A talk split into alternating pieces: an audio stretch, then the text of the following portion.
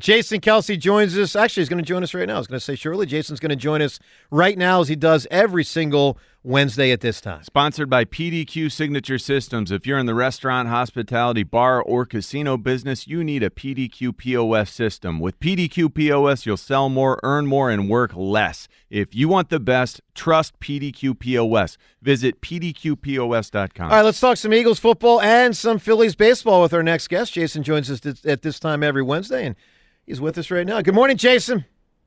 How are we doing, Joe? Doing good, Jason. Look, you know we're we're pumped up. Crowd's fired up. Everyone's fired up with the Phils win last night. We'll get to, to your squad in just a moment, but let's start with the Phils. I know you were there sure. for, for game one. What was that experience like for you? I know your brother was there as well. Uh, for you guys to take in just a tremendous performance the first game from a, obviously a tremendous baseball club. I mean, it, it started out pretty hot with Schwarber and uh, Harper going yard uh, right off the bat, and um, you know, I think we were excited to go. We were talking. I mean, it was obviously after the uh, the Jets loss. It was uh, yeah. You know, we are kind of debating whether it should, should still go. But I mean, you know, Trav's only going to be in town. You know, this one time we get an opportunity to do something like this and decide to jump at it. And uh, certainly happy that we went, man. It was a great time.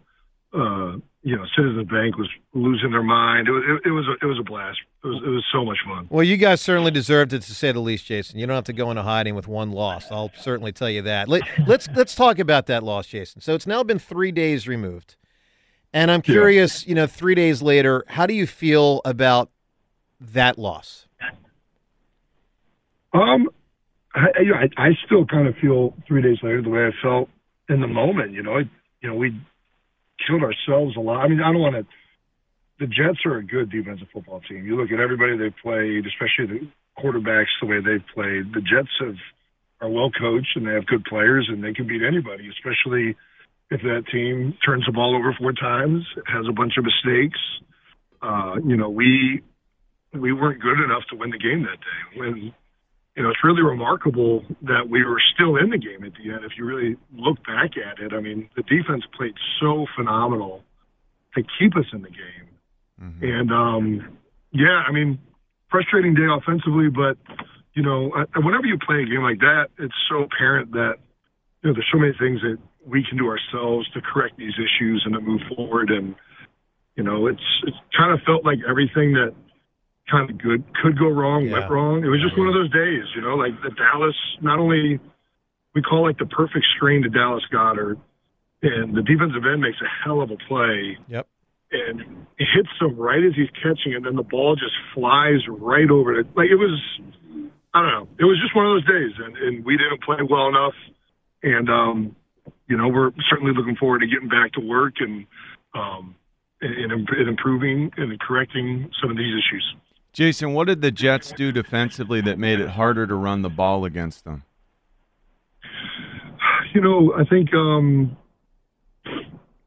I, one, I think they're a good front. I think they're well coached. I think that um, you know, I don't want to get into the schematics of it too much. I think you know, they moved the front a little bit. They did some things, but you know, nothing that we haven't seen before.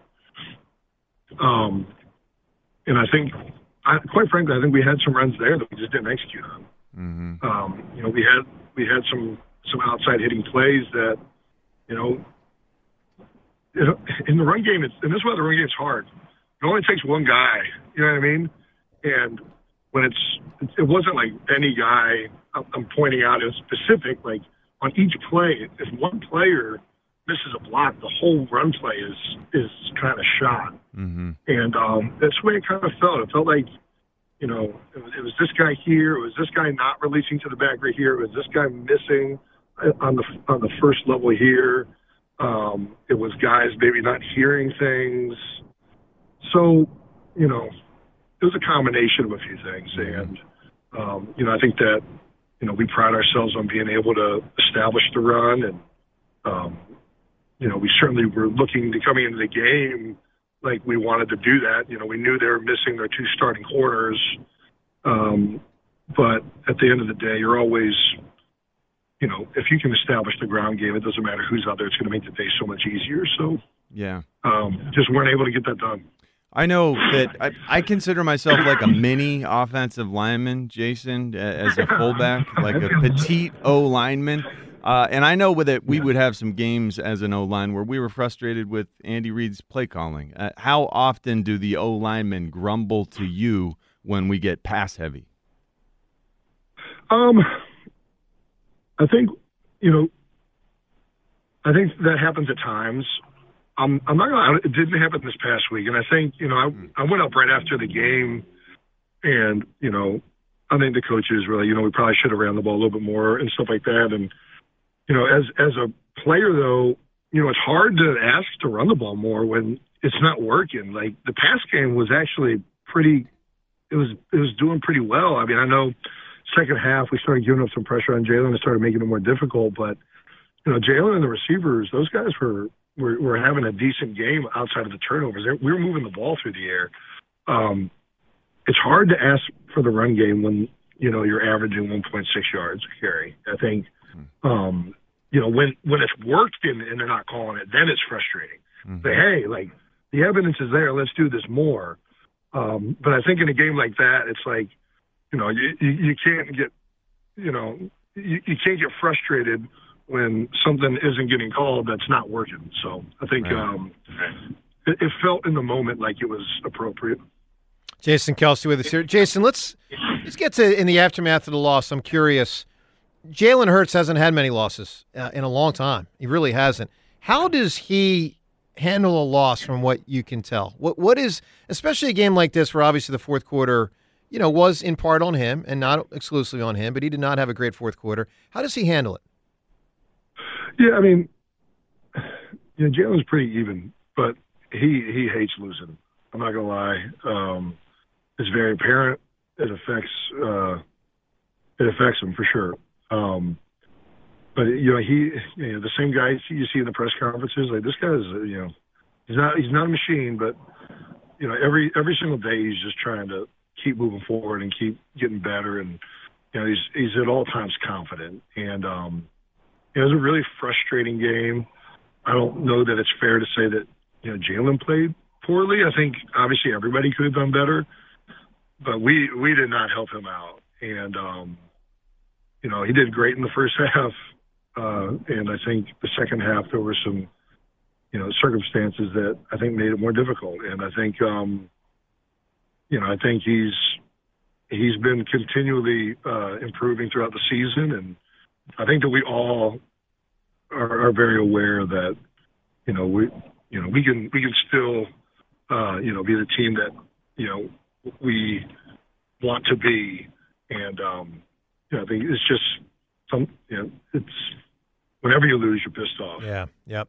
Jason, you know, I was curious after the game with Nick not addressing the squad in the locker room. Um, I was actually mm-hmm. fascinated by it uh, in a in a pretty positive way, but there were a lot of people that were critical of it. Thought that Nick abdicated abdicated responsibility. Um, I certainly did not see it that way. Can, can you describe yeah. from your vantage point as a as a player team leader your sense of how Nick handled that and how he allowed you guys to handle it? It strikes me like it was about empowering the players to look each other in the eye and say, "Here's what we got to do better." and let's just get to it ourselves, knowing that look, you're going to hear from Nick on Monday and Tuesday and Wednesday and blah blah blah. But from your perspective, what what did that moment signify for you?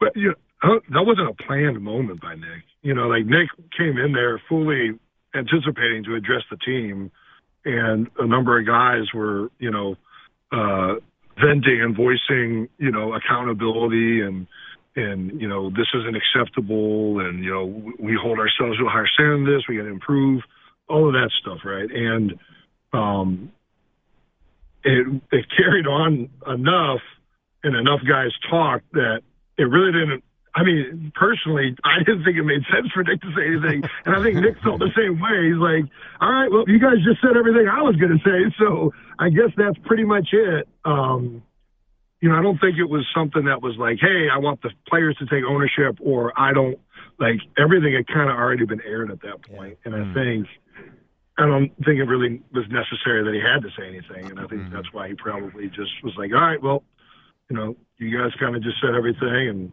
we'll see you on Monday. You know, Jason, I'll, I'll, tell you what it reminded me of. So when Coach K took over, you know, a, a version of the dream team. I hate calling them all dream teams, but the 08 squad. When Coach K had LeBron and Kobe and, and that whole crew from about 15 years ago, um, I remember there was a famous story where for the first team meeting, he he went around the room to everyone and said, "All right, what do you what do you guys think? What, what do we need to do to win it all? Like what, to win this goal, what do we got to do?" One guy's like, "You know, we got to be on time." Next guy's like, "You know, we got to be attention to detail. We got to do this. We got to be in." And he literally let the whole team set all what the so he didn't have to say to Kobe Bryant and LeBron James, "Here's what you got to do." He made them say it themselves. It yeah. empowered them, but it set a tempo like they're holding each other accountable because they literally said from the first meeting, "This is what we got to be."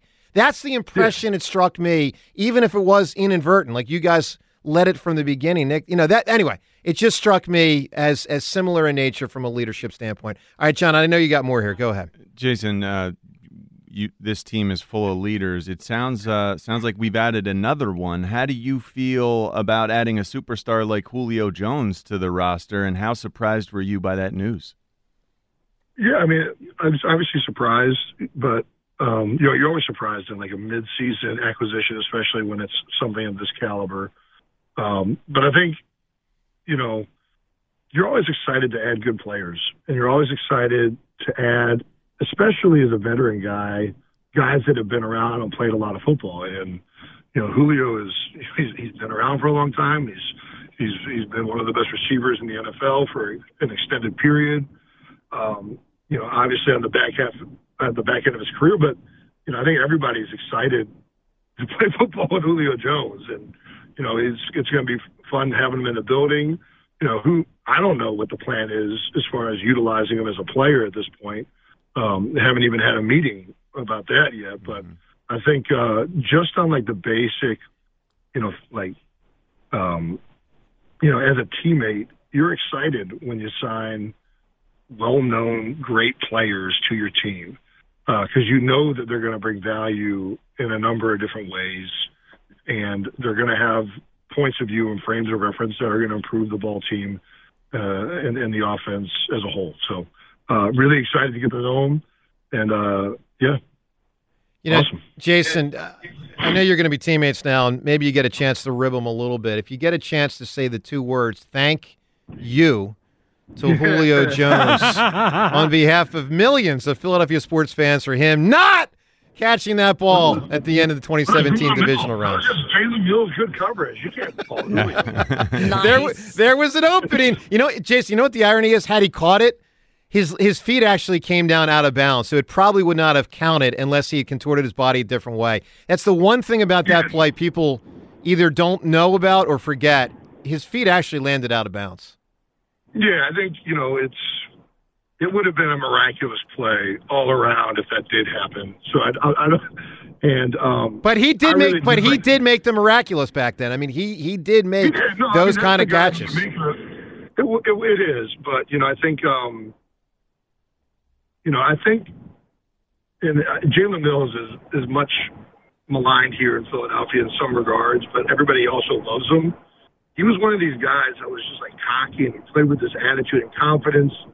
And that's one thing with like DB that dude, these guys will get burnt for an enormous play. Yeah. And how you respond to that is so important. And um, that's one of the things I always loved about Mills and him being out there. It's just he had this attitude and this, uh, you know, it didn't, he, he could get beat and in his head, he was still the best cornerback in the NFL. I'm like, man, I don't know how you got this much confidence, but I, I love it, brother. It's freaking great. And, um, you know, he, he made it difficult for him on that play. And in, in the moment, you know, when, when, when you're in somebody's face and you're making it hard and you're physical and, um, you know, sometimes the ball falls your way. And I think, um, I, I prefer to give credit to Jalen Mills more than trying to uh, Julio. So. Hey, Jason, good luck on, on Sunday night versus. Uh, but last thing here, uh, to wear those Kelly greens, what's that going to be like for you? I mean, you know, you know the history of the Eagles. You've been around it enough to feel it. You saw when Brent Celek at the celebration, the parade, wore the Harold Carmichael, you know, Kelly green. What is it going to be like for you to suit up in a game? wearing the Kelly green, knowing all that that represents? Yeah, I mean, I mean, I'm excited. I've never been able to wear it. I, I missed out on it by one year, and uh, finally we're getting it back. So, um, yeah, it's it's it's an iconic jersey that represents a lot of history in this city and this organization, and uh, it's going to be an honor and a joy to to finally be able to uh, wear that jersey uh, Sunday. Jason, good luck in the game. Enjoy this Phils thing also. I know you're you're absorbing a lot of that as well. And thanks for being part of the show. It was, man. All right. Thanks, See you, Jason. Jason. Take care, man. There he is. Uh, Eagle Star Center, Jason Kelce. Today